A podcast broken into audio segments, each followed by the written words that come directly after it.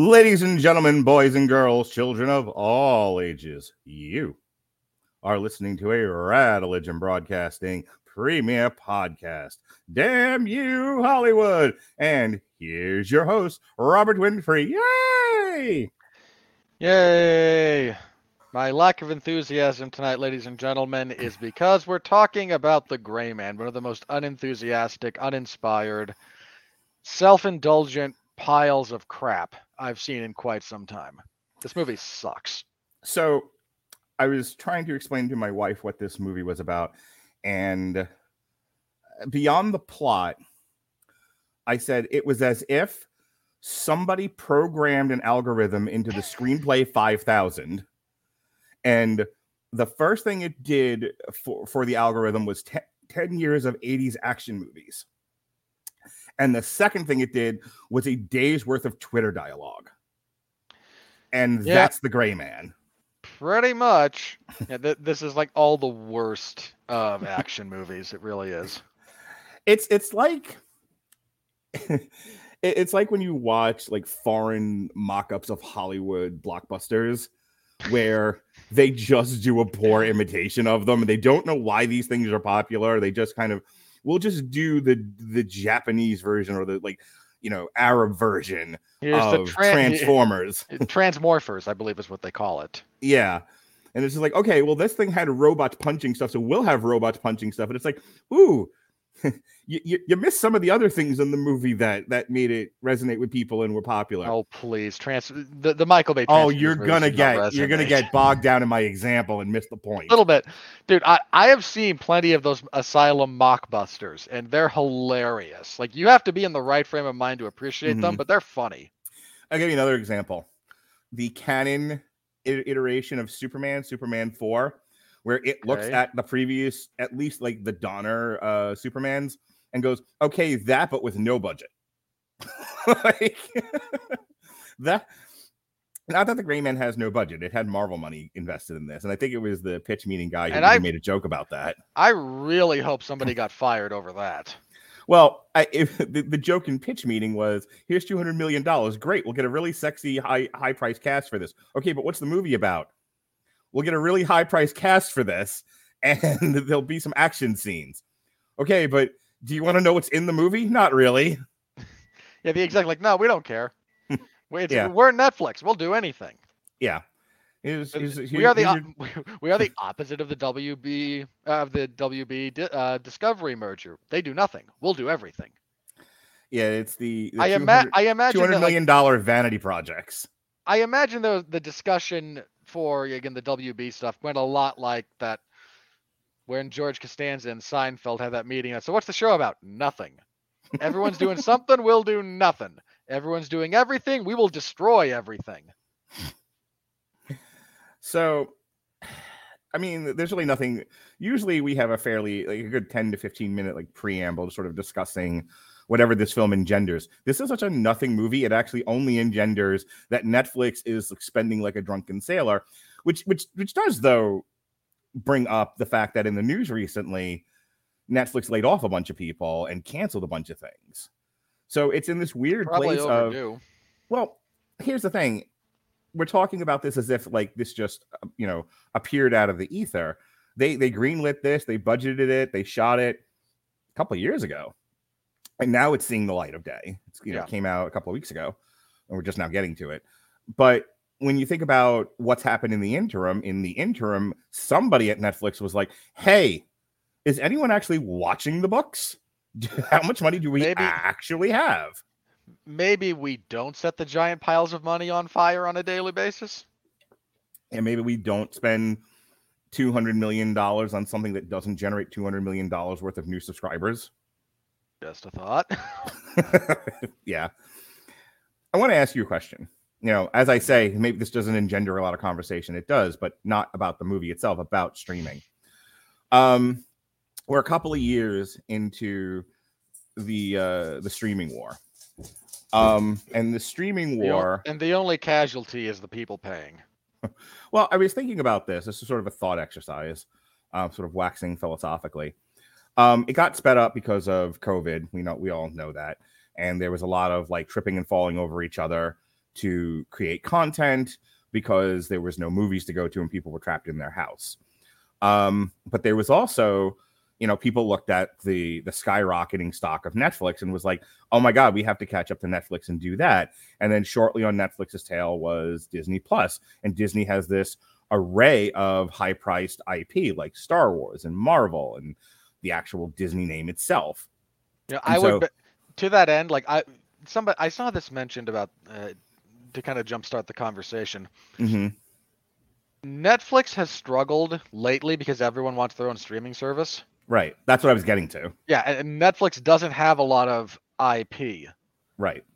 and it, So it it does stuff kind like of a so it does stuff like the Gray Man, to where you know, or, or you know, it it finds like independent comics to adapt, like or Yeah. you know, it makes deals with certain publishers. So like Locke and Key, The Sandman, Lucifer. Well, it took Lucifer over from Fox, but Fox that started out as a comic book.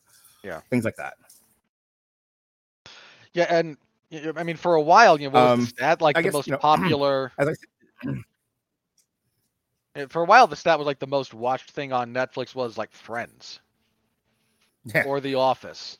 Right, 'cause it was it was leasing other people's stuff. Yeah. Um, but it also was kind of the lone ranger in the, the lone leader in that sphere, and then you had all the you had all this catch up.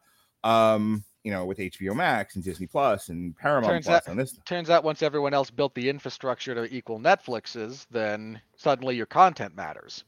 Right. I mean, I bet I bet money the most popular thing on Disney Plus is The Simpsons. So I'm just curious, you know, and, and it, we didn't really prepare for this. We're just sort of talking um, as friends and people that are interested in, you know, tangentially or like following the entertainment trades and entertainment Twitter. And so we both see things, we both read things, and you know, we'll discuss it amongst ourselves as friends. But sort of in this public forum, I think the question is, what does the streaming war look like now? Because to me, I now think it's there's sort everything. of a, now it's everything costing five to six bucks more a month. Well, that's that's illustrative of a really great point because I think the the almost religious belief was if we build it, they will come, and we can afford to keep the price low because everyone's going to sign up for our service. If it's if it's HBO Max, everyone's going to sign up because we have the DC movies and we have Harry Potter and we have Yeah. this and we have that, and we're going to just build on those things. Disney, same thing. Um, and then it didn't happen. What people casually, anecdotally, when I talk to people, they have maybe one streaming service or two. Like when I ask people, hey, have you watched, just as an example, have you watched The Batman? No, I don't have HBO Max. Okay. What, what do you have? I have Netflix and Hulu. okay. Um, I had a guy at work, like, have you watched Yellowstone yet? I have not. Like Paramount Plus is the only one he has. And of course, Peacock's not a real service. So Not really. not a lot of not a lot of buzzer on Peacock original stuff. Though I think somebody, one of my friends at work, told me that they watched the new Dan Brown show, which I got halfway through and then stopped. Uh, the you lost symbol. made the right. You made the right call. Yeah, I know. Um, it was such a boring show. My point is, like, I think now everyone, I, I, I think the party's over, and everyone's sort of looking around. The furniture's broken. There's sta- there, there's vomit and alcohol stains on the carpet, and everyone's like, "Well, we have to clean this up. This is a giant mess." And you know, and it's a lot of taking out the trash and retraction, and you know, uh, to, to sort of continue with the metaphor, people now have to move in with each other because Yeah, they, they, the- they can't afford rent on their own. Yeah, there's this got a lot a bit of pushback on Twitter. Okay, because everything is the culture war. Yeah. we don't. uh, We're not really going to delve into the culture war here, but because everything is the culture war. When Netflix laid off a bunch of people, you know, a couple of months ago, if you looked at like what they cut, there were people who got a little bit up in arms about what do you mean you're you've I mean we because one side of the theoretical war is somewhat cheering this. Yes, they're you know they're firing their or severely downsizing their diversity division, mm-hmm. Right. And there were people who got a little bit annoyed about this. What do you mean you're downsizing diversity? Diversity matters. And I wanted to put my head through a wall because you have one group of people crowing about this for no other reason than it pisses off another group of people, Sure. and another group of people getting pissed off because they don't understand how business works.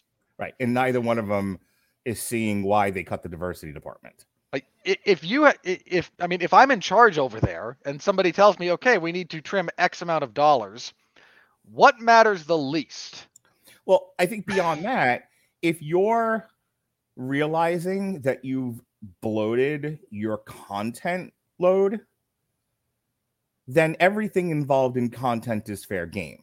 Yep. Because what you didn't mention, but was also equally talked about on Twitter, but because it's not part of the kitchen table social conversation, was the animation department. Yep, that got the yeah. Netflix basically got rid of their in-house animation stuff. Now, any the animated stuff they have now, they lease.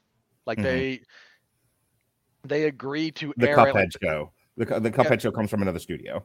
yeah, like the whatever they were doing in-house, gone now, just gone.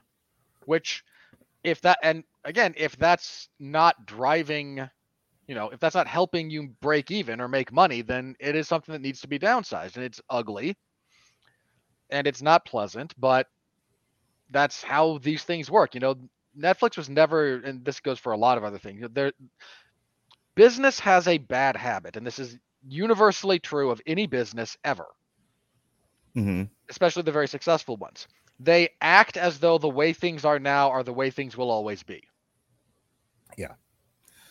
So, taking the temperature of the streaming wars now, without using the going back to the same tired metaphor, is basically like, and relating this back to the Gray Man, is the Gray Man is sort of one of the, the last projects of an era that has just now come to an end. Like the the spending party is over. Yeah. Um, I they- they're obviously having to create new content. You know, there's there's stuff being greenlit all the time in these other in these other places, Paramount Plus, Disney Plus, etc. Yeah, but you, we're pro to your point. We're probably done with the two hundred million dollar flyer. Yeah, exactly. We're done with the two hundred million dollar vanity project. So, TikTok plot synopsis.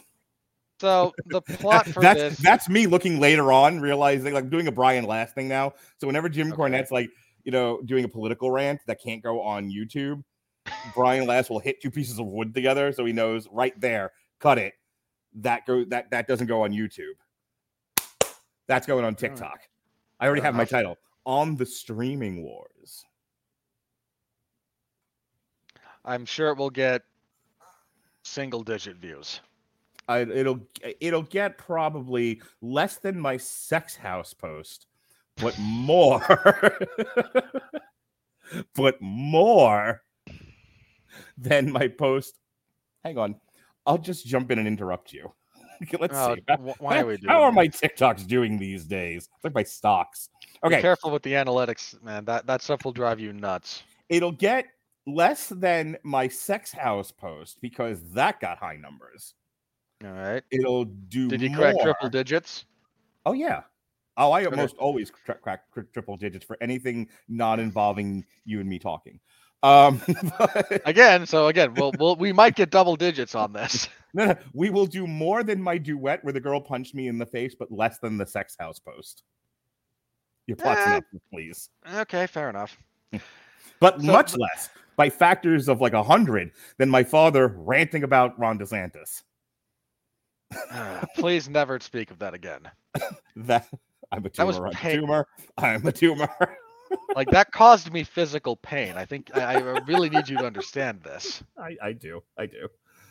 All right. Plot synopsis. So the plot of the Gray Man is convoluted and stupid. You mean that you knew the FBI was setting up the CIA? Don't Literally. Yeah, don't start. so we primarily follow. I had a great. My brother had a great line about this. Actually, I was. He asked me. Uh, we were down at my aunt's birthday party earlier this evening, Mhm. and as we're, we're getting ready to leave, he goes, "So what movie did you see this week?" I said, "Didn't see anything new. I already watched it. it was The Gray Man." He said, "Oh, that's got Ryan Reynolds in it," and I said, "Ryan Gosling." He said, "Yeah, they're the same person." Oh, Like if you put them next to each other, I know they're different people, but in the abstract, they're the same person. I, I disagree, but I'm going to wait for my craft review to explain why because I have a very specific thing I want to say about that. I it, it made me laugh. Like, okay, you got Ryan, decently attractive to a certain segment, wants to be an action star. I mean, they're very different. Like, if you look at how they go about it, they're very different. I had to, I had to laugh at one point because you know he's Ken in the Barbie movie that's coming out next year. Oh, that's why actually- there's the Barbie a lot. That's why there's the line in there about the Ken doll. Like, they the wrote that in there reason. specifically. Okay, yeah, I, I was amused by that. All right, plot synopsis. You, go. you would be amused by that. So we follow we follow Ryan Gosling's character who is in prison for some nebulous crime of murder that Billy Bob Thornton thinks was justified, but old Sling Blade here uh, meets him in prison to recruit him into a special subset group of the CIA where he becomes some kind of hitman uh, to one degree or another. We fast forward multiple years, and he's on a mission with uh, where he meets briefly Ana de Armas because we're trying to make her a thing for nebulous reasons, She's pretty and ethnic. if you say so. I do. I speak for the All right. trees.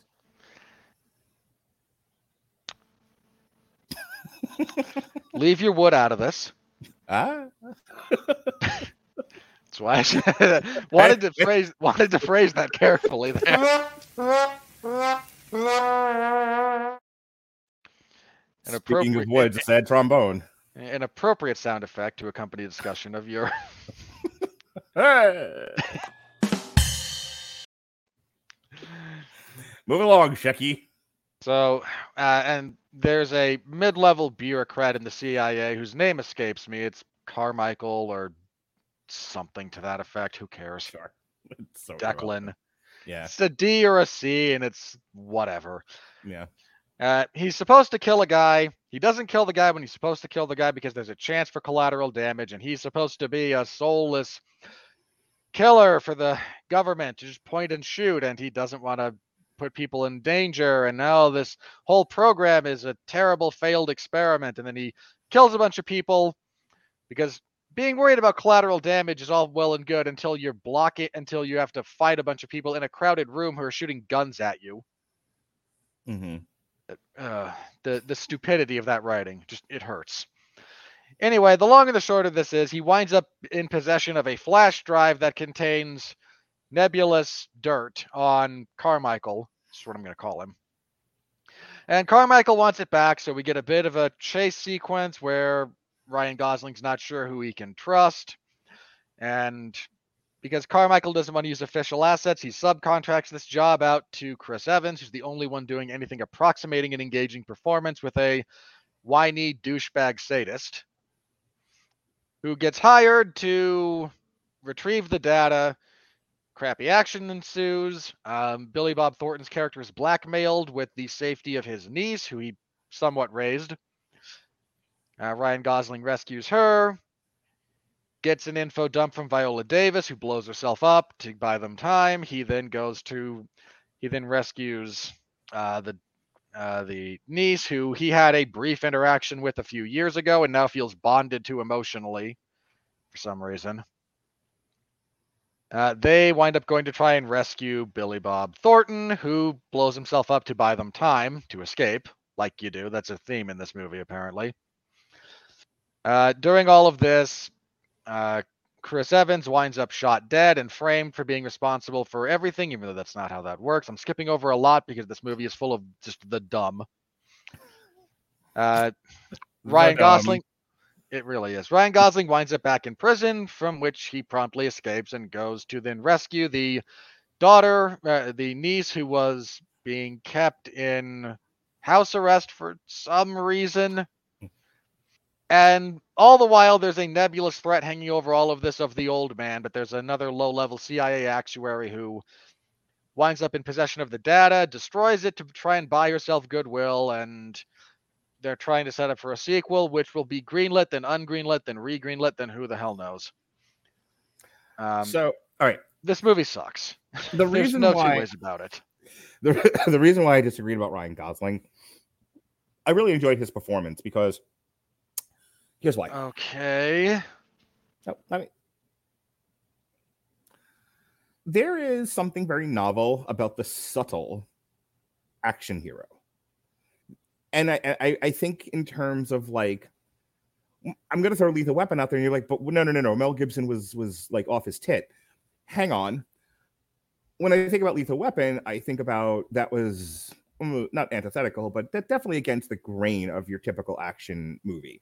Yes. Um, that's what I mean when I think about Ryan Gosling giving this sort of subtle, understated performance. Um, I was also thinking about like Danny Glover, whose whole thing in Lethal Weapon is "I'm too old for this shit." Now he vocalized that because he vocalized that for comedy's sake. You know, I say the thing, the thing induces laughter in in the audience, and oh, it becomes it becomes a thing in Lethal Weapon. He has to say it now in every movie. It's like I'll be back. Ryan Gosling doesn't have to say the thing. Ryan Gosling's face just says says it all. His and, and I noticed this when Sean and I reviewed um only uh, was it only God knows Forgives. uh, only God forgives. How uh, Ryan Gosling is one of the great modern masters of acting with his face, but more so with his eyes, and it being a very subtle, graceful, silky performance, which is not something you would associate. You would not associate those adjectives with an action movie, and I think that's what made this. Yeah, the movie sucks, but I think there are elements of it that are actually quite novel and interesting and engaging. Ryan Gosling's performance is like top of that list. That's why I started there. Ryan Gosling gets hit with a motherfucking car in this movie. Ryan Gosling is shot by, you know, the army of Panama, it seemed like. Ryan Gosling is in two or three different fistfights throughout this entire thing. And he Falls out of a plane in a CGI monstrosity that made my eyes bleed. Yep. What did pitch meeting called? The CGI blob. Um, but he does it Not wrong. he he does it with the annoyed face of a frustrated father not trying to act out in front of his family like just in a dancer's grace it's it's um, it's pretty impressive because i think everybody else the the knee jerk performance the knee jerk I, i'm thinking robert downey jr as iron man there's a knee jerk sort of gravitation to want to make that character Tony Stark. Make him Okay. quippy, make him quick, make him, you know, uh jazzy, you know, smartest stripper in the room, that sort of thing. And I like the fact that and then and now everyone does that. Everybody everybody has to be either Robert Downey Jr. or Ryan Reynolds. And I like the fact that they took their lead. I'm like, no, no, no we're gonna make him cooler than the other side of the pillow, but not jazzy cool. More of like, Steve McQueen. yeah, I, I, again, just sort of. I'm at the end of my rope, but I can't act like a crazy person. There's children present. Like, I I adored that. I was like, huh, this guy gets hit by a car, kind of stands up and goes, and in a single sigh, he's saying, "What a day I've had. This is the worst day ever. I wish I were dead." But he never says that. He just says, and my favorite bit, to sort of wrap this up and move on to some other uh, craft pieces, is at the end where you have what's her nuts Fenwick uh, from I- Iron Fist. Um, That's Jessica right. I, I Yeah. couldn't remember where I knew her from, but now that you bring it up, yeah, okay. yeah, Jessica Henwick. Uh, she was Colleen Wing. She was Jessika Pava in The Force Awakens, and Look, she does nothing but get yelled at for this entire movie, and Well, it's okay, okay. So at the end, she has her big, "I'm a big, I'm a big busy businesswoman who don't need no man" moment, and she gets to holler and, and, and yell at and nag uh, Ryan Gosling, and Ryan Gosling in the most perfect, most well delivered, most gorgeous bit of dialogue he has in this entire movie raises his hand and she kind of flustered goes what what, what do you what do you have a question or something? Why are you raising your hand? He goes does this plan involve me living? Because he's so annoyed with her. He's so over this whole day, and he knows he's bleeding out, and he's like, "You, you know, yakety yak woman who doesn't know when to shut up. Shut up! I'm going stop. to die." stop monologuing, stop exposition dumping. Right? It was Can we can can at least one other person in this godforsaken movie pretend to have some verisimilitude here? yeah. Get get to a point. So getting to a point, I love the fact that he was like, like any man talking to a woman, just kind of like, oh, please stop talking, I'm dying. Recognize the fact that I'm physically dying in front of you. Please stop ignoring the obvious. And she can't do it. And so he has to literally say out loud, I'm dying. Please move this on. It was great. It was like the most true thing in the movie to me, in a movie full of nonsense. Um, speaking of nonsense, Chris Evans. It's fun to see a villain chew scenery. it's fun to see Chris Evans just play the most douchebaggy of douchebags. I I thoroughly the- I look the only kind of quippy line that Ryan Gosling gets Mhm. is when he meets Chris Evans and assumes Mhm. his name and then just goes, Yeah, between the white pants and the trash stash, you just kind of seem like a like a Lloyd. character's name. Lloyd. You just Yeah. kind of seem like a Lloyd. Right. Um look, you know, we we know Chris Evans from uh Marvel. We know him as Captain America and it's very very easy for an actor to get pigeonholed into roles like that. It's very easy to very easy for an actor to just keep taking roles like that because it's an easy paycheck.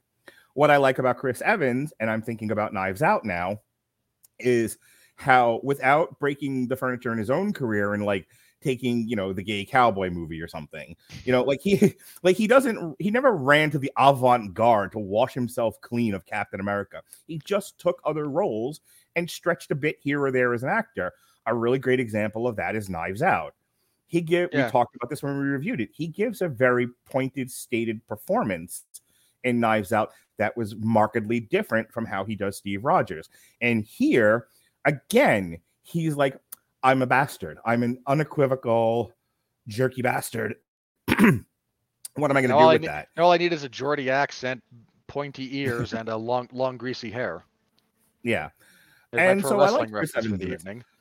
So while the plot of this is rock stupid and the action scenes are almost unreadable at times, the performances, I think, of your two main male leads um, are at least two two legs on the stool, holding this thing up at the very least above water so it doesn't completely drown. I mean, it's definitely like mouth out, and that's about it. But it's not completely underwater, you know, sinking and you know fi- filling with water and dying. Um, Ana de Armas plays Ana de Armas. You know, she did a That- much better job of acting char- in deep water. Hang on, she did a much better job of acting in deep water, where she actually played a character. Here, eh, she's just wood with a gun. I feel like the the initial version of this script did not include her character, Mhm. and then at some Yeah. point they said, "Hey, we can get Ana de Armas to be in this. Write a character, but we have a story. Put Ana de Armas in this thing." Right. All right, fine. he- she can. And and here's your woman action star. Here's something for the ladies. Anna, Ana de Armas. You know, um, that's me doing the Richard Cheese thing. Here's something for the ladies, and then goes into "Rape Me" by Nirvana. All right. Do you not know who Richard Cheese is? Nope. Does piano jazz covers, lounge covers of popular songs. Okay. And so in one of his albums, as he's playing the piano, he's kind of chopping a keys. Here's something for the ladies. Rape me, rape me again. Get it? I I understand. Yes. okay. Do you need me to continue to explain it or do more impressions of his singing? I mean, you look. I can't stop you. Believe me. No, I no, my I love. could. I'm asking if that's what you need. No, Please tell me your needs, I need not to hear Nirvana ever again. lounge or otherwise. Correct. Moving But- on. But of course, any look, Nirvana, much like the Beatles, any cover of their music is better than their music. So yes, this felt like, and now here's something for the ladies. Anna, Ana de Armas, and she comes and she sachets and dances with a fruit basket on her head, and she's out. Then she's out of, out of the scene again. Thanos punches her and she goes away. Um, One could hope. um, those are my good points. the rest of it, this is the most convoluted, up its own ass, knotted.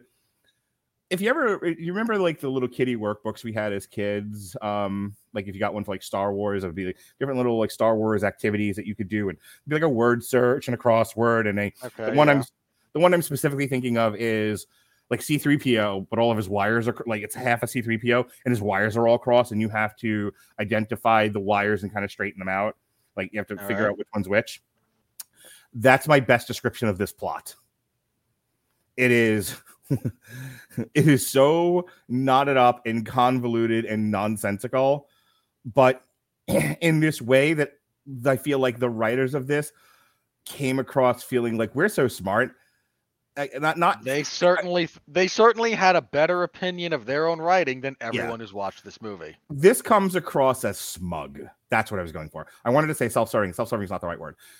The writing of this screenplay just reeks of smugness, but it's the kind of smug that a stupid person emits, thinking they're smarter than they really are. Yep. It's Twitter. oh, that darn Twitter again. Um, What am I to say? Twitter sucks. that's where I get my boxing news. Anyway, and my entertainment news. I'm not But, saying it uh, doesn't serve a purpose. I'm saying it sucks.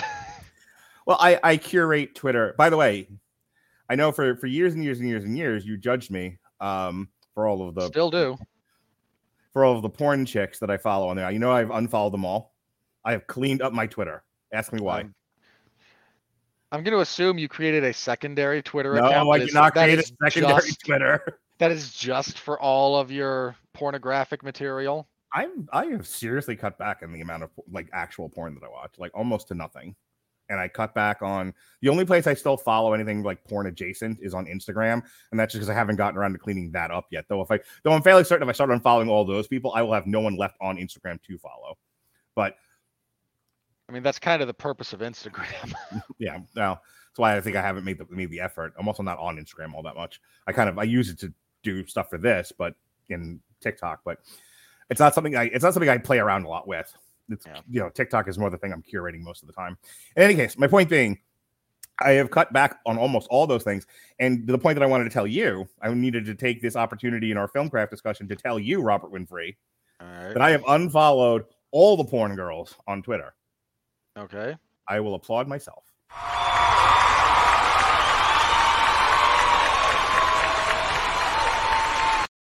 Thank you. Thank you. Thank you. I'm sure they're heartbroken. I'm sure they haven't noticed that's not what this was about. I am I am trying to make some positive changes in my life. And it was one of the small things I could do to at least actually that's that that's not even true. The, the real reason I did it was I would be scrolling through Twitter and I'd be like, variety, boxing, variety. Oh, that's an asshole. You know, and I'd be afraid, and that and somebody inevitably would walk up behind me and give me a face sheet to work on while I'm looking at someone, some gal's gaping asshole. And I'm like, you know what? I probably shouldn't passively be looking at gaping assholes while working. Maybe I just need to get all of this stuff out of my Twitter feed. I mean, I'm sure everyone at I'm sure all the deputies at intake tell themselves the same thing. I feel like that's the end of my craft review now. You're a witness. this movie is a Gaping- gaping asshole. Go. I agree. Um, look, this movie sucks. There's no two ways about it, and there's a lot of writing problems here that could have made this more acceptable. Let's start with the big one. Um, I don't think Ryan Gosling is a very good action star. Now, to your credit, to your point about his performance specifically, I get what he was doing, and I agree with you that it's a breath of fresh air relative to how every other action hero has been written. That's all true. But I don't think he carries action star very well. I, I don't think he performs. I, I I just I don't really believe him in that sense. Like I believe he's exasperated. I believe he's frustrated. I like that all I'm along there with Mhm. the fact that he is this unstoppable, mostly indestructible Wolverine wannabe, I don't believe. That is a fair point and not really something that registered with me. And I'll tell you why Tom Cruise is Jack Reacher. Which was also a kind of giant. But I mean, if Jo- Tom Cruise is if- uh, as Jack Reacher, ipso facto, Ryan Gosling is the Gray Man. If that is the world we that is the the world we currently occupy, I'm not going to continue to argue with it. They will apparently, you know, put you know midgets in these roles and watch them tear everyone to pieces. I, I and I'm just kind of over arguing about it. So that's a bit of a problem. Again, his performance is fine in the acting department because Ryan Gosling's a good actor, hmm but he he struggles to really carry the movie, hmm and again, it's it's, it's a problem. Um, there's a real problem with Chris Evans's character in the following way. Like I I don't hate the character in the general sense. hmm I mean, you're supposed to, and he's hateable, and I mean that as a compliment. Yes. But he is a piss poor villain in the sense that like he he's a henchman. He's a goon. He's an engaging goon but he's a goon. And you can't have a goon be your big bad guy. Like there's a giant like there's no threat. Hmm and it, it doesn't help that you know his character throws temper tantrums. I thought the final sequence where he just like after all of these carefully laid plans to catch this man and all of this destruction that's caused and all of these resources at his fingertips, he goes, you know what? Fist fight. yeah I mean, right out of the hackneyed school of screenwriting. You're not wrong. It's and it's a real problem. The writing of this movie also is characters and even background characters make the dumbest decisions for no reason other than well if we do X then the movie ends. There's a bit where Ana de Armas has tranked out Chris Evans. hmm There's no reason not to kill Chris Evans at that point. But we need, but the movie isn't over, says Pitch But the- but the movie needs Chris Evans to still be there. So this violent sociopath who's tracking you down and is holding a small child hostage and torturing Billy Bob Thornton is helpless. And you might argue that Ana de Armas wouldn't kill him because she doesn't want to get in any more trouble. Fair enough. There's no reason Ryan Gosling wouldn't. Is it John Wick I'm thinking of where they actually kill people appropriately? Where it's like we when, when when the opportunity rises to eliminate somebody from the picture, they take it, or they write it in a way where it wasn't possible in that moment. Not not you had every chance to kill Darth Vader, Obi Wan Kenobi, and let him go anyway. Yeah. Yeah, John Wick does that actually quite well. Uh, so that's a big problem. Um, they rehash a couple of beats again. Like you have you go from Viola Davis with terminal lung cancer, blowing herself up with the world's strongest grenade, to 10 minute 10 15 minutes later, Billy Bob Thornton doing the same thing. Like, did we run out of tricks? Are you that bad at your job? Worked so I- nice, we did it twice. the CGI is a mess. hmm CGI sucks in this movie. It's just a mess. The drone shots. Oh god, the drone shots. So many. Why? Why?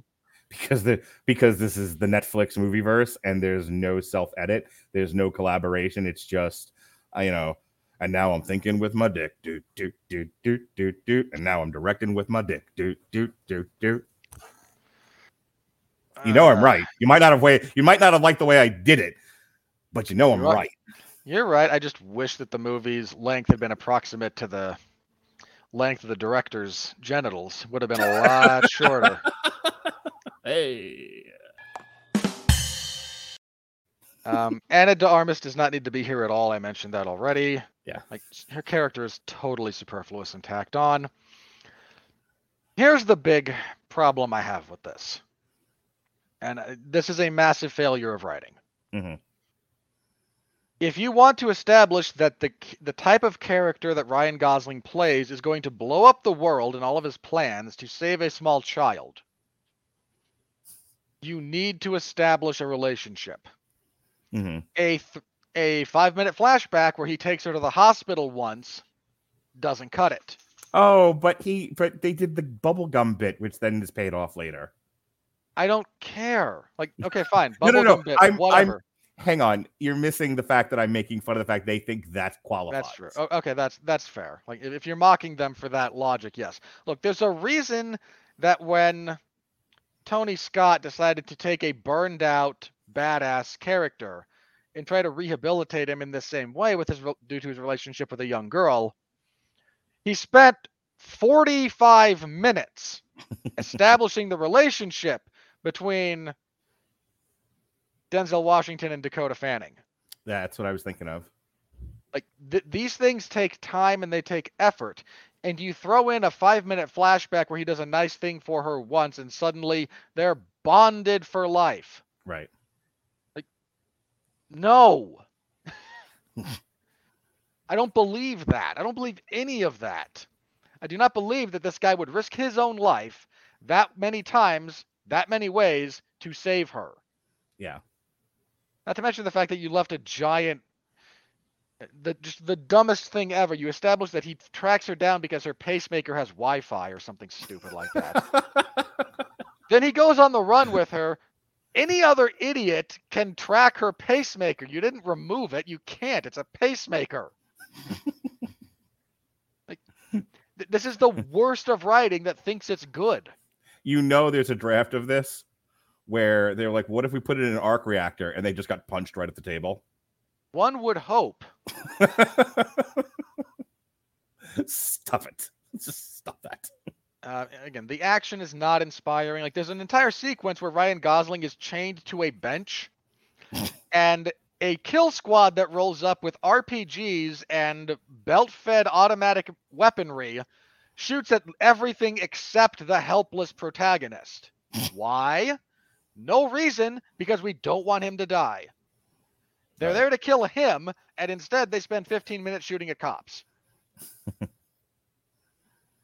Bad writing. So there was clearly like a discussion about a set piece where wouldn't it be funny if Ryan Gosling was chained to a bench and is able to take out a small army? And they were so committed to the bit that they wrote it and they shot it, and nobody cared how stupid it was. It's what they That- wanted. Like that's the tagline for a giant chunk of these Netflix movies. No one cares how stupid they are. They they wanted it. They was gonna have it. and so, there was nobody in the room going, "No, this is dumb." You either have to have a reason the bench thing works, or don't do it. Kill your babies. And they were like, "No, the babies have to live. All the babies." and we're gonna have our James Gunn baby driver sequence where someone listens to classic rock while an action sequence happens in the background, and just why? well, because move people like that, right? Okay, but why? People like that, and you just this is the point where you should be punching someone and removing their and tearing up their script. But then, th- but then, if anyone's like, "What does he mean by the scriptwriter 5000? We, my friend Paul and I used to make a joke about the, um, uh, what what was the the Mike Goldberg 5000, where he, he was, for those of you that don't know, he was Mike- a he Mike was a, Goldberg soundboard. yeah, it was the play-by-play guy in the UFC before he was replaced by all the ESPN people, and um, Hang on, he was replaced by Jon Anik, that's right. That who was an ESPN guy. Um, sort of. so my point being, the reason why we made the joke and it was like because we would talk about how Mike Goldberg, um, Bad at his job. Just Well, he like job. he didn't sound like he was ever reacting naturally. Like everyone makes fun of Joe Rogan. Joe Rogan was may, may have been like overzealous, but he was reacting naturally to things happening in the cage. Mike Goldberg would just say something because he felt like that was the job. It was the difference between early Michael Cole and Jim Ross. Jim Ross legit acting to a guy nearly killing himself in the ring. Michael Cole parroting what's being screamed into his ear by Vince McMahon or screaming what he thinks Vince McMahon wants to hear and it having nothing to do with what was actually happening. It was the most inauthentic, buzz killing commentary you'll ever hear in your life. It was the same thing with Mike Goldberg. It always came across as inauthentic. It almost it, it, always came across as um just not truthful. And there's a lot of what unprepared. and there's a lot of what goes on. So back to the joke about the the thing 5000 when you sound too much like a disconnected computer just parroting out information that you put into the algorithm your whole thing comes across as inauthentic. It comes across as vapid. It comes across as vacuous.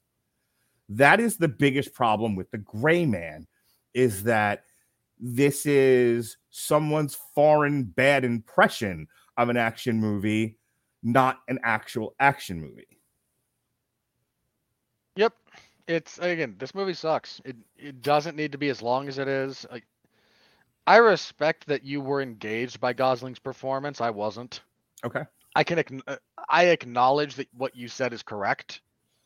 But again, if we're just talking like was I personally entertained or engaged? Not especially. Like I, I again, I like the idea behind what they were doing with him, and I appreciate if, if Gosling was the one who kind of said, "Look, I'm not going to do a bad Ryan Reynolds knockoff," Right. then good for him for having the intelligence and the wherewithal to make that kind of call. My God, could you imagine the Gray Man but Red Notice? Yes. I don't think I would have been able to finish it. I think I would have called you tonight and be like, "Can we please talk about anything else? I can't do this." Yeah, and I will imagine talk that. about and I will talk about all kinds of crap. Well, not as much as you used to. True. All right. Want to talk about the money? It's- Uh, sure, we can talk about the weekend because Here we go. Here comes the money. the money. The money.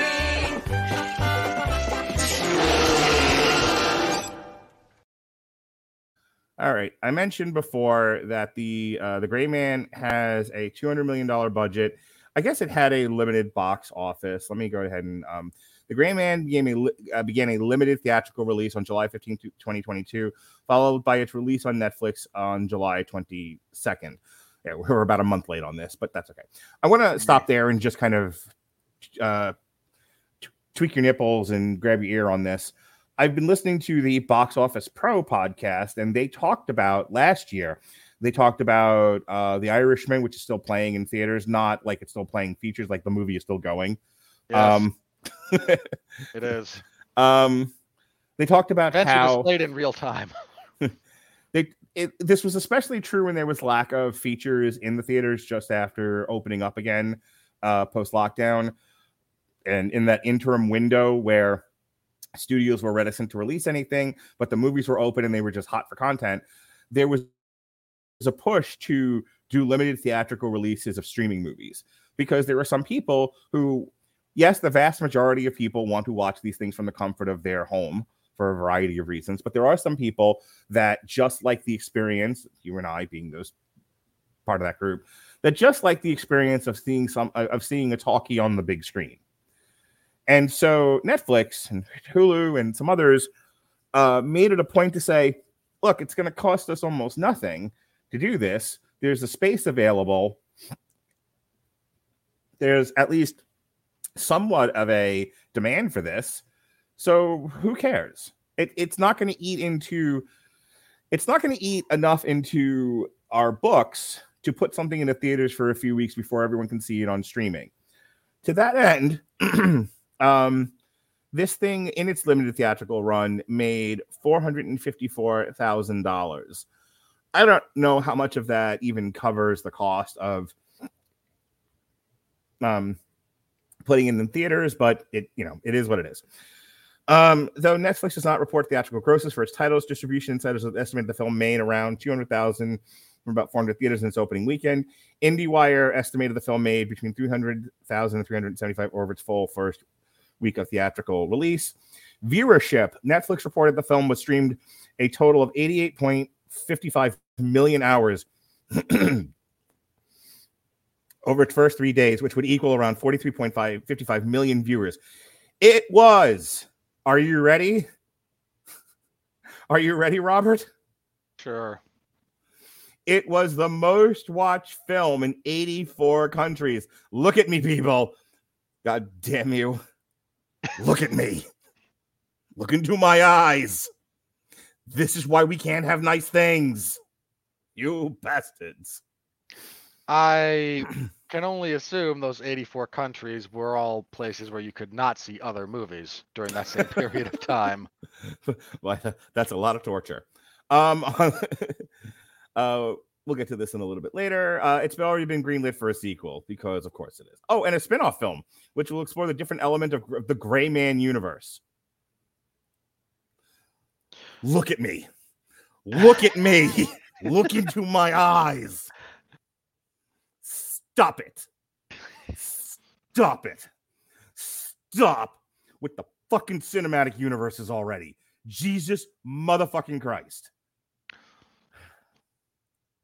This is what happens when Netflix again, Netflix is desperate for some kind of IP. Not just them. And it's not. and It's not, but other- desperation for IP. Everyone's been falling over themselves since 2000 fucking 12 in the Avengers. Like, oh my god, now we all have to do cinematic universes. Robert, the Rattledge and Broadcasting Network has to have a cinematic universe.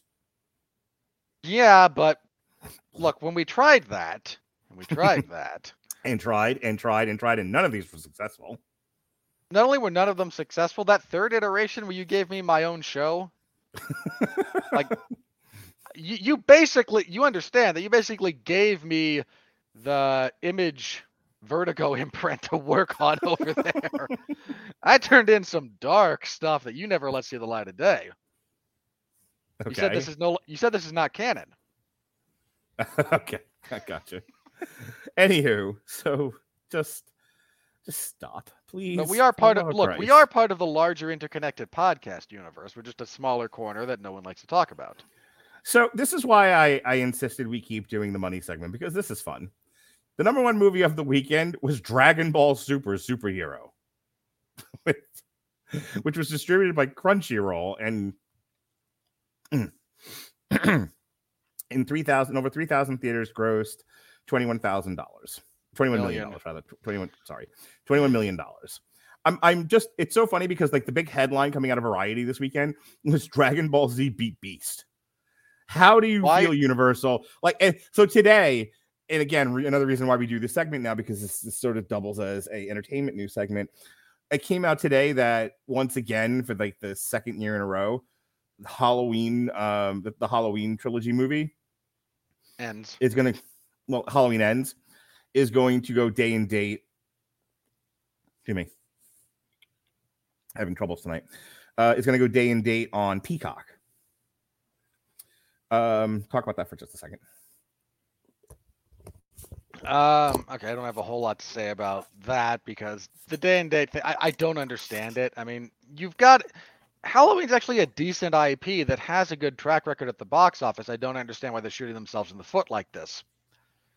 But to just very briefly about you know the Dragon Ball Super beating Beast, this really shouldn't surprise anyone. Now, the exact numbers might be a bit of a surprise, but you should not be surprised I mean, uh, look, I am in. I am all in favor of new. I am all in favor of creativity. I there's a very real argument to be made that we're living in a post-creativity world in some respects. I'm not sure I buy it entirely, but there's an argument to be made. So having a having a you know fairly large budget entry into a well-beloved franchise that's easily accessible to families go up against your R-rated thriller set in the wilds of Africa and is Idris Elba fighting a warlord and a lion. Uh, this shouldn't surprise anyone that Beast came in second to that. Like, there's a lot going against it in those respects.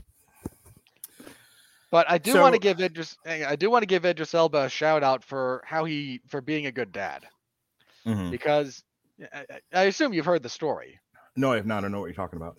Okay, his daughter, who wants to be an actress, wanted to be one of to play one of his character's daughters in Beast, Mhm. and he insisted she audition. Oh, and apparently the sc- and the screen test did not go well, so they Mhm. did not cast her, and apparently she wouldn't talk to him for three weeks. Well, you know, that's on them to process that and her to But- not be a spoiled brat. But again, shout out to Idris Elba for being a good dad. Like Yeah, he handled totally. that appropriately. Like you look, the only string he pulled was to make sure she got an audition. There's nothing wrong with getting someone an opportunity if you have the power to do so. Yeah.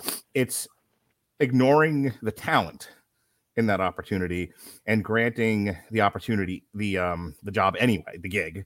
Yeah. In the face of lack of talent, that becomes the problem. In any case, 100%. So again, um, uh, you're you're again you're widely accessible entry into a much beloved franchise that's again available to families. You could take your kids to see Dragon Ball. Uh, found, it- found out today my kid's not a fan of Dragon Ball. which one? Uh Lily's not a Oh So- no, Dra- Dragon Ball is not. Dragon Ball is very much not what she would enjoy. Yeah, see, I don't know. I just I, I thought Dragon Ball Z was a juvenile anime, and so just you know, so it's, I as the old man here, "Uh, kids must like it. I, I, I, I had to somebody, an adult who I've been talking re- with recently, had to point out to me that the kids these days they scare the shit out of me. They also they like the My Hero Academia and the Well- Demon Slayer. They're not the crowd that likes the that likes the Dragon Ball Z. Well, uh, My Hero Academia has gone down in quality a lot, and in fact, just uh, potential spoilers here, just killed off the most popular character that they had going for them. Terrific. Anyway, Eh, um, it's a all right, choice. so I respect it. So yes, Universal has egg on its face, and uh, and I don't know how much of this played into the. I, I this is a supposition on my part. I am making a lot of assumptions here, so I, I'm okay with being completely wrong about this, but it just feels like Beast comes in second to Dragon Ball, you know, with no other competition, and they just freak the fuck out and we're like, you know what?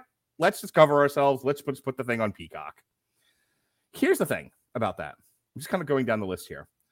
Like Easter Sunday should have gone straight to Peacock, didn't. The Black Phone could have gone straight to Peacock, but didn't. Now, the Black Phone again could have, but did just fine with its wide release. The Beast absolutely should have gone straight to Peacock, but didn't. like, I mean, what was the budget on Beast, real fast? um, I'll tell you in a second. Let me go to the Wikipedia page. Yeah, da, da, da, da, da, da, Beast 2022. Uh, the budget on Beast was uh, 36 million. And it's made Okay. 23.1 million according to the Wikipedia page. So it's gonna be fine. It's not gonna. It's not gonna be. It's not gonna do gangbusters. But at that low a budget, it was never supposed to. Like it's it, Beast will be okay. We'll see. Um, Bullet Train dropped from one to three. Top Gun Maverick two to four. DC League of Super Pets, which is now uh, available on HBO Max, three to Until- five. for another couple of weeks before they axe that too. Yeah. Uh, Thor: Love and Thunder four to six. That just got its streaming date, which I believe is September, the week of September. Um, the week of I think it's like September eighth or something like that because I'm scheduled to watch that with my wife. Charcuterie, cocktails, and Thor. September tenth. Wow. So that that week. So you'll be moving from the third to the fourth level circle of hell. Uh, things I do because I am a loving husband. Um, Minions, the, Ri- Rise of Gru dropped from six to seven. Nope, five to eight. Where the Crawdads Sing seven to nine. Bodies, bodies, bodies. Which did, did I read something about like that? That made some sort of news. Like that's this is so so vague. Did I read that bodies, bodies, bodies made news for something or other? Like, does know. that ring a bell? I feel like people are making a big deal about it, and I don't know why. I probably did well in some foreign market. or it's don't know. bothering some or, or something about it's bothering people. I don't know. Who knows? That fell from eight to ten. Elvis made news this weekend. Um, he came back to life. No, Elvis, the uh, Baz Luhrmann movie, is the most successful Baz Luhrmann movie uh, since The Great Gatsby. Uh, yeah, that tracks. Yep, that dropped from nine to eleven. Uh, Orphan First Kill, which I think is a straight to Paramount movie, I guess had a limited theatrical run. Uh, yeah, in about 498 theaters, and it may and it debuted at number 12. All right, here are all the movies currently doing better than Morbius. Mark's homemade sex tape. my, my TikTok feed. Um, actually, I, I I did that bit way too early. It's supposed to be when I that that's what I did last week too. I, I'm looking at it for the weekend, and it's not even showing up in the weekend anymore. I got to do it on the worldwide box office. All right, so your worldwide box office is currently as follows: Top Gun Maverick at number one, Jurassic World Dominion at 984 at number two, Doctor Strange 954 at number three, Minions 836 at four, Batman 770, Thor 737. Watergate Bridge 66, Fantastic Beast 405, Sonic 401, Uncharted 401. Here are all the movies better than Morbius. Elvis. They're all but hey, look, there's a bunch of movies that have done less money than Morbius that are better movies than Morbius too. Sure. Uh, Elvis, the bad guys, Lightyear, even Lightyear, which bombed, Even even Lightyear. did better than Morbius. Too Cool to Kill, Nice View, The Lost City, which nobody saw, still did better than Morbius. Congratulations, congratulations, backdoor attempt to get into the MCU. You lost to a crappy adventure movie starring Channing Tatum and Sandra Bullock in 2022. these next few movies have at least half a chance of, of doing better than Morbius. The Black Phone, Bullet Train, Scream. Well, no, not Scream. Death on the Nile. No, not Death on the Nile. Nope. Nope. nope. And not DC Super, League of Super Pets. All right. Well, this bit is now done. All right. Moving on. Uh, next weekend or this weekend coming up, uh, the weekend of August 26th, we've got 3,000 Years of Longing, which we debated doing on this show and then decided against it. Instead, we're going to do Samaritan, but that's in wide release. Um, Mark want Mark wanted to talk Samaritan, so we're talking Samaritan. So did Pat. Um, this is showing as a wide release. It's actually straight to it's straight to Amazon Prime. I'm j- look. I'm just saying. During the week, Sylvester Stallone will say something in the press that will annoy Pat, and this whole thing will be for naught. uh, the Invitation, which has been getting some decent buzz, uh, is also in wide release this weekend from Sony. And Breaking, twisting and turning, your feelings are burning. You're breaking the girl. Um, I've Red Hot Chili Peppers on the brain I'm going to see them next month. And that's, a in wide. and that's in wide release uh this weekend coming up. Um on the September 2nd, wide releases are Honk for Jesus Save Your Soul. Jesus Christ. Um that's about it That is in there. fact in the, that is in fact in the title of the movie. Yes. Uh September 9th, we've got some Indian flick. Um Barbarian, which um we thought about doing and then decided against it. And then Medieval, which I actually also thought about doing and then decided against it. So um we're still in the kind of doldrums here, though at least Barbarian's getting a bit of marketing going for it. A little bit, yeah. the weekend of the 16th. Um, there's the Woman King. That's the big wide release of that weekend. But in, in its competition is the X Okay. prequel Pro, uh, Pearl. The Woman King paid to be advertised on the UFC. Mhm. Now, You- Please tell me people booed. No, like, like I just mean like commercials. Okay. So like this is brought to you by, or we get Yeah, a yeah.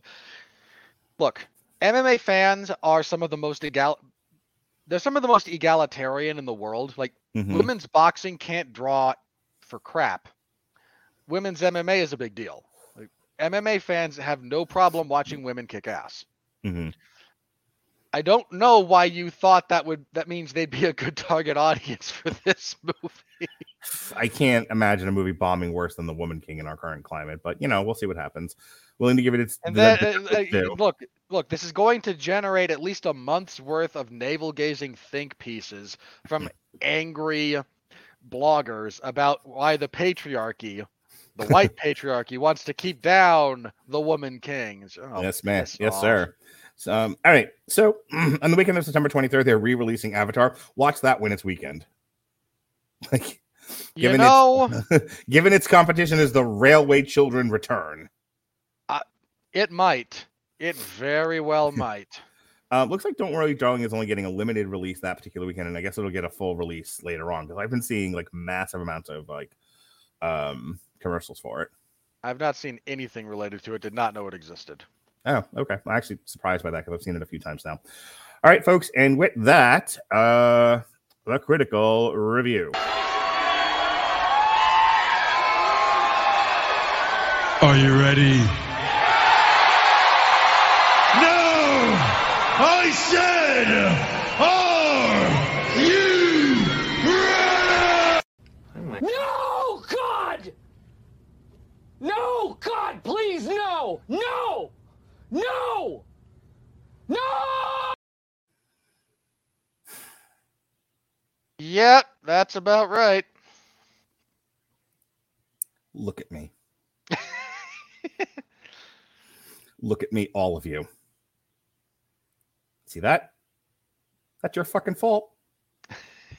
It's your fault that in a world of infinite shelves, they're being lined with bigger and bigger piles of shit. You're not supposed to eat the bowls of shit, everyone. You're supposed to push the bowls away, not dunk your face in them like you're bobbing for apples. For Christ's sakes, read a book. I, I don't know what to tell people anymore. What the hell? Congra- Here's what I want to say to all the people out there.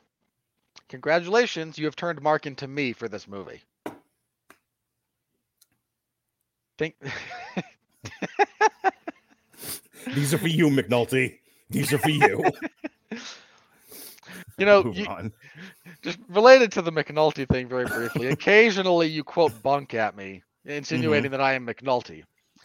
I I just want to say I don't know who I am specifically from The Wire, but you and I both know that I'm not McNulty because if I were, I'd show up to every podcast 20 minutes late and talk about whatever movie I wanted to talk about, regardless of the schedule you put out.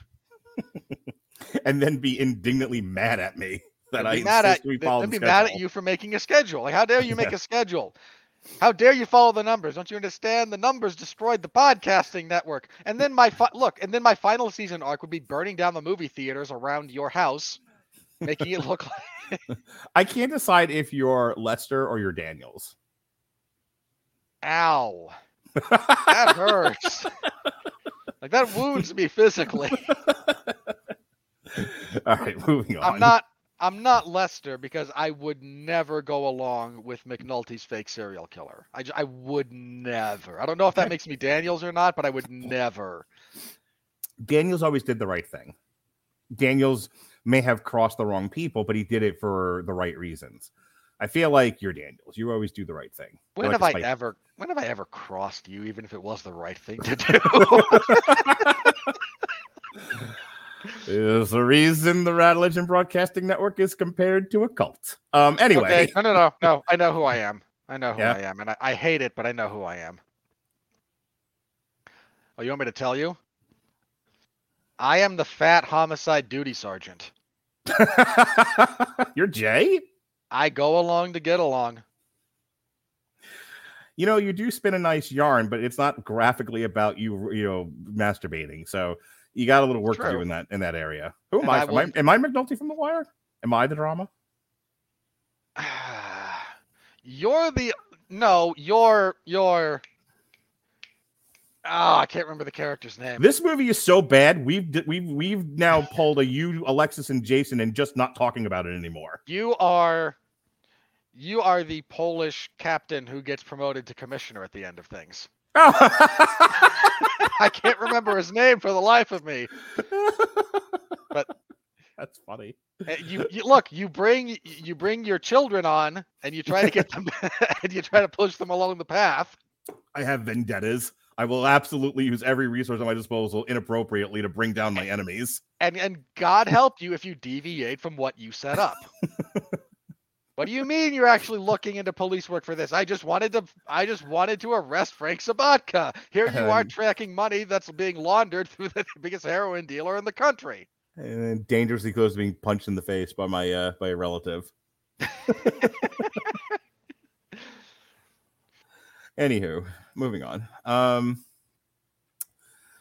The Gray Man has a star-studded outline of entertaining action thriller, but it's filled with a lukewarm leftovers from far better films. We said that.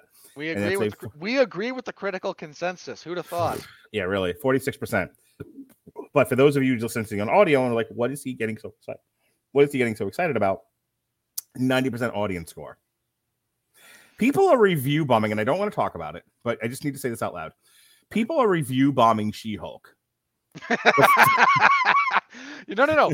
Look, uh, here's the problem with that. Asset, with that, I- don't want to go into this either because it gets into a deeper conversation that we're not Yeah. here to have. The pro uh, to all of you out there who might engage in review bombing, please don't. For the following reason, because it gives them an out. Right, It lets There- them say we're it- being review bombed, right. not and, and, Let the thing ignore the fail on its own merit. Stop helping. Yes. Like, look, I Benjamin said something on Facebook about She-Hulk uh, the other day, and I get where he's coming from. He said you know, it's just a tongue-in-cheek David E. Kelley style legal sitcom. I don't know Right. what people are upset about, and he's not wrong in the sense that that's what She-Hulk is kind of trying to be. Here's my only response to this. If it had actually been written by David E. Kelley, we wouldn't be having these problems. Yeah. Like She-Hulk, and She-Hulk and Boston Legal is what that show should be. Right. Million percent. You need competent writers to make that work. They don't have that. Audi- You have. uh, Here's the best line about She-Hulk. This comes from Jeff Harris. It it feels like a bad sitcom I wouldn't watch if the Marvel name wasn't attached to it. Boy, but doesn't it say a lot about the Marvel TV shows that you know they're getting by the- on they're getting by on like name alone and not on quality. Audience says, add this one to your queue with confidence. Action fans, please don't. The Gray Man has a great cast, Not exciting really. set pieces, and a solid doesn't. story. Oh, One- get one in- bent. One in three, people. One in three. You, I'll give you half a solid cast. The rest of that is crap. All right. Let's see. Um Chris Kennedy of the Canberra Times, Australia. This is an old-fashioned popcorn film and a violent feel-good fast of flash and sizzle, and consuming it just makes you feel good. I don't feel good. I didn't feel good. You know what? We have lost what it means to be an old-fashioned popcorn movie because you would not release a two-hour masturbatory action movie and call it a popcorn movie 20 years ago. Yeah. Um it's a little vapid, but things blow up real good, and Gosling and Gosling is up for it. Okay. Here's jingling keys. Akara Kirk of Jet Baby or Get Baby. For me, this is like time pass, but like the good kind. That is barely a sentence, sir. I'm going to hope English is not your first language and this is badly translated. That's it. Like I'm going to give you the benefit of that doubt, buddy, because otherwise, what the hell? Jackie K. Cooper, uh, waking from JackieCooper.com, waking up from his uh, med-induced coma. Strong character leads mixed with enough action for the most jaded adrenaline junkie. Gosling is a smoldering assassin, aided and abetted by Ana de Armas. Hang on one second. Smoldering assassin. I mean, that's an opinion, and, and that's a nice use of adjectives. And then his next line, aided and abetted by Ana de Armas. That's not a review. That was a fact of the movie. This guy is still desperately trying to get written on DVD covers. so That's it literally, he's like, Gosling's hot and Ana de Armas was there. Is that what you meant to say, sir? That's The all he duo said. dazzles. yeah. No, they don't. They're not even really a duo for the majority of the movie. So this is a, a a rotten review, but I love Scott Mendelson. He is my my spirit animal of Forbes. How is Netflix still so bad at this? We've been asking No. that question, Scott, all hour long. You are not wrong, sir. It's a, that's a valuable question to ask. You're, you're right to ask that, Scott. Uh, Susan Granger of SSG Syndicate. Frenetic and forgettable, this gun riddled action thriller continues to glorify active shooter emergencies. Oh, get bent. Oh my God, lady. Take a Xanax, please. How in the world? It's a stupid action movie. We're going to try and draw a line from dumb action movies to the disenfranchised, psychologically damaged people who decide to commit suicide and take as many people down with them as possible. You don't understand the first thing about the psychology of those those poor, de- demented, evil people that do that enough to even remotely qu- comment on that kind of situation, much less tie it into something this stupid. Shame on you. um Adam Kempenaar of Film Spotting, the most glam dad enjoys while folding laundry movie ever. Top critic. How did a top critic manage to put those words together in what he thought was a sentence? I don't know. And I- you know what? No. Like you don't put this on while you're folding laundry even if you're a if you're a dad folding laundry. You put on a movie that can just be in the background that you actually kind of care about. It ain't this. All right, put so Jurassic somebody Park on in the background. so somebody fucked up. Okay, I just wanted to make sure it was like the right kind of fuck up before I make fun of it. Okay. TT Stern-Enzi of WXIX TV Cincinnati, Ohio. A blast. The film works because Brad Pitt is really funny and engaging guy. Hey, I'm Rotten really- Tomatoes coding people. I don't know. If, hang on. I don't know if that's Rotten Tomatoes or if that's this guy. Well, hang on. I clicked the link. He's Bullet no, no, stop, stop. He, I clicked the link. He's talking about Bullet Train. That that Oh. that links to a Bullet Train review. This is a million percent on Rotten Tomatoes getting this wrong. yes, Oh, that's fucking hilarious, bro. That is that's a pretty epic screw up on their part. Yeah. Um, that's really funny. Where's my friend? Where are you, friend? come out, come out wherever you are.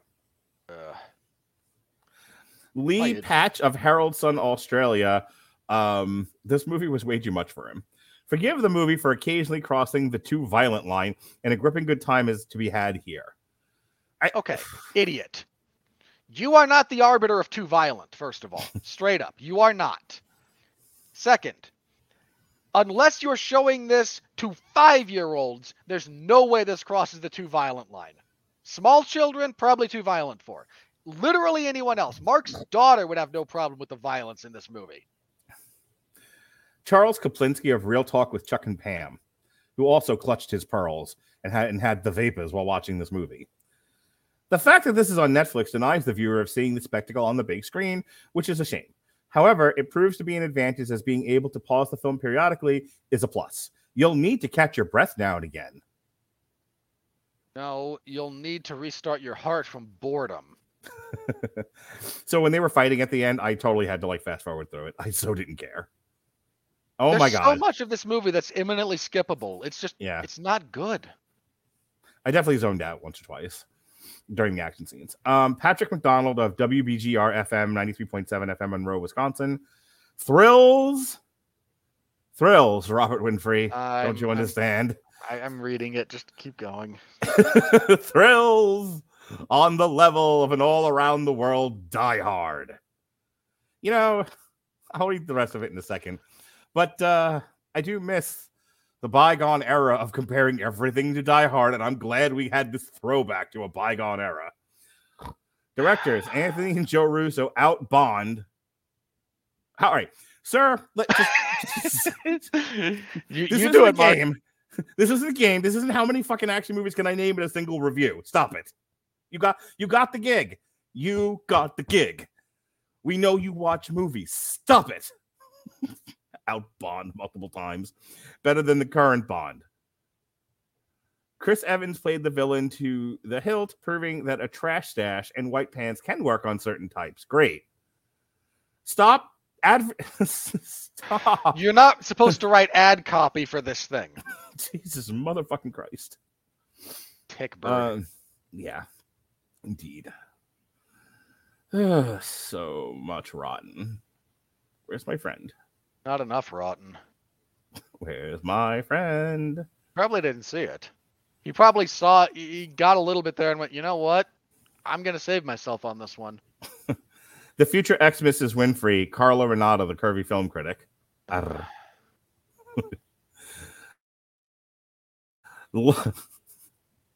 get a special joy out of reading her reviews to you. I'm going to start doing them in sexy voice. You don't have a sexy voice. Love. Bam, bam, bam. The Russos. Mm. It works even less with you doing your own bad Barry White music impression in the background. And I'm always down. I have never been less aroused in my life. for a good spy adventure. I may never become physically aroused again. Yet, the great man left me wanting just a tad bit more. Having said that, this is all star cast led by Chris Evans and Ryan Gosling are everything. And who doesn't love Alfred Woodard as a bad? You mean the character that's on screen for five minutes and then commits suicide with a hand grenade? Maybe she's remembering her from uh, Iron Fist, not Iron Fist. Um, Power, uh, Luke, Luke Cage. Yeah, where we trashed. Oh, there he is. You finally found your friend, Mark. He was- hey, buddy. He was hiding all the way down, all the way down there. You, I'll always find you down there, Kevin Carr. Every time I look down there, you'll be Kevin Carr, a fat guy at the movies. There's some Yep. decent. There's some decent. Act- when did this get weird? This bit. Um. When you decided to start doing this with, "Hey, Kevin Carr," hey, hey, Kevin Carr. Kevin purring at him. Carr, come out and play. Kevin Carr, come out and play. Come Twenty bucks says he doesn't know the reference there. Either one of them, because I was doing Twisted Sister. Um, there's some decent accents at there. There's some decent action set pieces and a formidable cast, but not enough to pop out of summertime filler. No, uh, look, look, hang on, because I think that's a that's a mostly fair review. Here's the only thing I vehemently disagree with. None of these action set pieces are decent. If this is your standard for decent, you your standards are too low. Like seriously, demand better. Um, we'll do one more of these and call on a night. Let's see here. Matt Hudson, what I watched tonight. Mark Radulich of what I watched while stroking my cock.com. That's just OnlyFans, Mark. hey, ladies, if you would like, never mind. whilst, whilst, whilst, whilst it may not be particularly innovative, the Gray Man offers enough act, enough exciting action, two game leads, and plenty of spectacle over substance. As long as you don't expect too much, you'll have fun with this. No, I did not. Look, I didn't expect too much of this, unless you mean I expected it to be coherent, visually or narratively. That was my expectation, and it disappointed me on every level. Um, no, no. Well, No. folks, that is our review of The Gray Man. Um, next week, we've got Samaritan, the Sylvester Stallone superhero picture that comes out this Friday on Amazon Prime.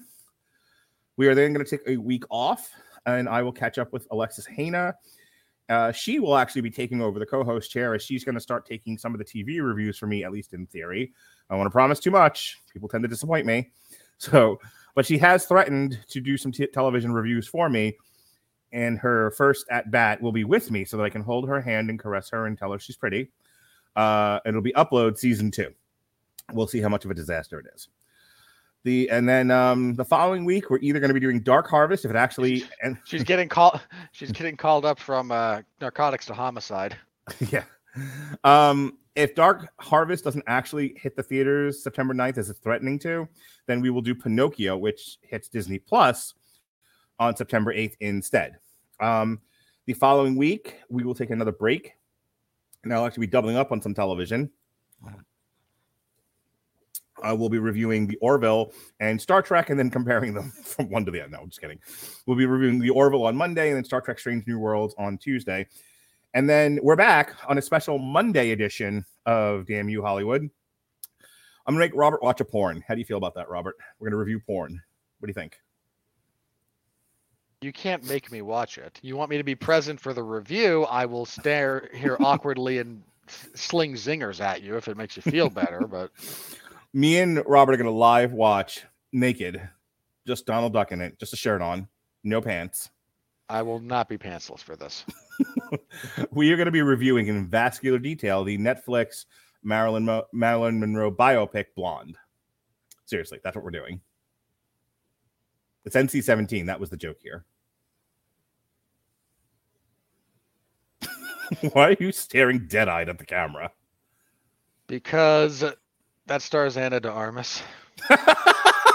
hey, we're getting a lot of Ana, de Armas in this year. I'm going to get Ana de Armas all up in you. That's the plan.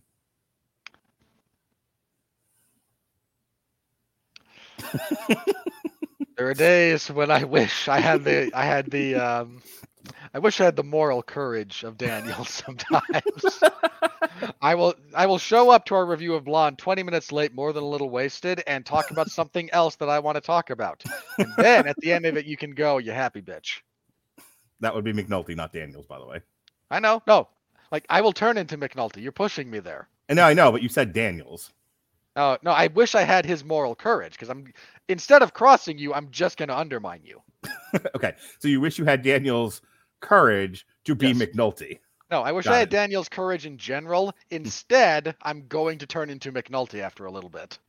okay. Well, you're gonna watch Blonde, and we're gonna talk about it, and it's gonna be fabulous. Or I'm going to grow a beard and start reviewing books while you're trying to review this, and I'll just turn into Pres Belusky tre- teaching small children. Perfect. P- Please bring dice. Um. All right, and then uh, we'll be reviewing The Munsters from Rob Zombie. That'll be appearing on Netflix as well. That's October fourth. Um, I've heard a rumor that Evil Dead Rise will be appearing somewhere, possibly a theater, possibly a screen a streaming service. One never knows what evil lurks in the hearts of men. So, um, if Evil Dead Rise actually shows up somewhere that's watchable, then we'll do that on October 11th. If not, we'll figure something else out. Maybe I'll do Hocus Pocus anyway. Who knows? I haven't decided yet. Um, right now, mystery. but I saw today that Evil Dead Rise had a had a release date. So fuck it. You know, I, I'm sure you want to talk Evil Dead, so that's what we'll do. Um, Halloween Ends currently now announced to be on day and date on Peacock. Uh, will be in theaters and on Peacock on the 14th. We'll review it on the 18th. And then another special Monday edition of Damn You Hollywood. We'll be reviewing Black Adam, which will actually be in theaters, no fooling. The Devil's Light is threatening to come out on October 28th. The fuck is happening with movies right now? Um, so we'll probably They're maybe all kinda, hedging their sorta- bets. May- maybe we'll we'll we'll con- contemplate a review of our own November first. I don't know. It's all it's all weird. Things things that are weird this week. Uh, Thursday we'll be reviewing the new Five Finger Death Punch album Afterlife, and doing a Metal Hammer of Doom, where uh, a Metal Hammer of Doom extra, where I will talk about renting dungeons. So Robert, I know you had concerns about wanting to uh, go on Airbnb or VRBO or whatever it's called and renting a sex dungeon hither and thither, you can do that. And I'm going to talk all about it on the Metal Hammer of Doom Extra. This is relevant to my interests. I'm a tumor. I'm a tumor. I'm a tumor. You happy now, bitch? Do your plugs. You know, I'm the one who needs to start saying that to you at the end of these things because like, you're the one getting your way. I often hear that from people. So it's all about you getting your way. Anyway, that should be our new that should be our new uh, sign off. Instead of be well, be safe, and behave, just be like, "You happy now, bitch?" Click. No, that that doesn't quite work. Uh, as for my plugs, I cover professional wrestling a few nights a week. AEW's Dark Elevation on Monday, MLW if they release something on Thursday, and WWE SmackDown on Friday. So be on the lookout for any and all of that. I cover the UFC events when they have them on Saturdays. This last week was UFC 278, which emanated from my home state of Salt Lake City. And I might have applied for press credentials, but I remembered I don't have a laptop or a tablet or something that would allow me to actually do my job while present at the venue. so did not. But uh, not the best night of fights. A ton of fighters did not respect the elevation here. So a lot of fighters gassing out, but maybe, but in my opinion, the most dramatic comeback and title win maybe ever, with Leon Edwards head kicking Kamaru Usman in the fifth round of a fight he was losing and winning the welterweight title. So if you want the full report, that's over in the MMA Zone of 411mania.com, or if you want to hear me talk about it, I host the 411 Ground and Pound MMA podcast on Sunday evenings slash Monday mornings. So you can listen to that wherever you're listening to podcasts. If you plug that in there, you'll be able to find me talking about mixed martial arts. Uh, this week, I also talked about the big boxing match, Alexander Usyk and Anthony Joshua, and why Glenn Feldman should never be allowed to judge a petting zoo contest. Is he, is he the one that per- gave? Is he the one that gave it to Joshua? 115, 113. That would be incorrect. Seven rounds to four. Yeah. Hey, look, let's Except look. what look, whatever he got paid to set, submit that scorecard, that's your severance package. You're done. Look, let's look at the forest for the trees. At least now we're going to get Usyk versus Fury, which is all that I care about. Allegedly, A lot of hurdles still to overcome on that one. Like I hope it mm-hmm. happens. I really the, do. the least of which is Tyson Fury not acting like a lunatic. We'll see what happens. Oh no, no. Well, look, Tyson Fury can act like a lunatic all he wants as long as he does not behave like a lunatic. Wrap it up. I gotta go. To, I gotta go to the bathroom. Oh, do you? Please. Didn't you go right before we started? I gotta go again. You know, sometimes people go more than once. I'm Sometimes people can go again and again. So when was your last prostate check? Your mother. Just finish already, she said. So that's where you can find me doing other things. Mark mentioned the other upcoming reviews we have, so that should be a good time.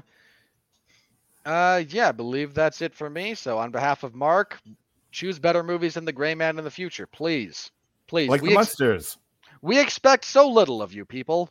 Mark expects so little of you. I have no ex- like. I've given up on the lot of you. I I ask almost nothing of you, and on the rare occasion I do ask something, you still disappoint me. Sonic Well, the Hedgehog folks. 2 still not make it still didn't make as much money as the Secrets of Dumbledore's stolen election. Thank you for listening to the My Two Dads podcast. Be well, be safe, and behave.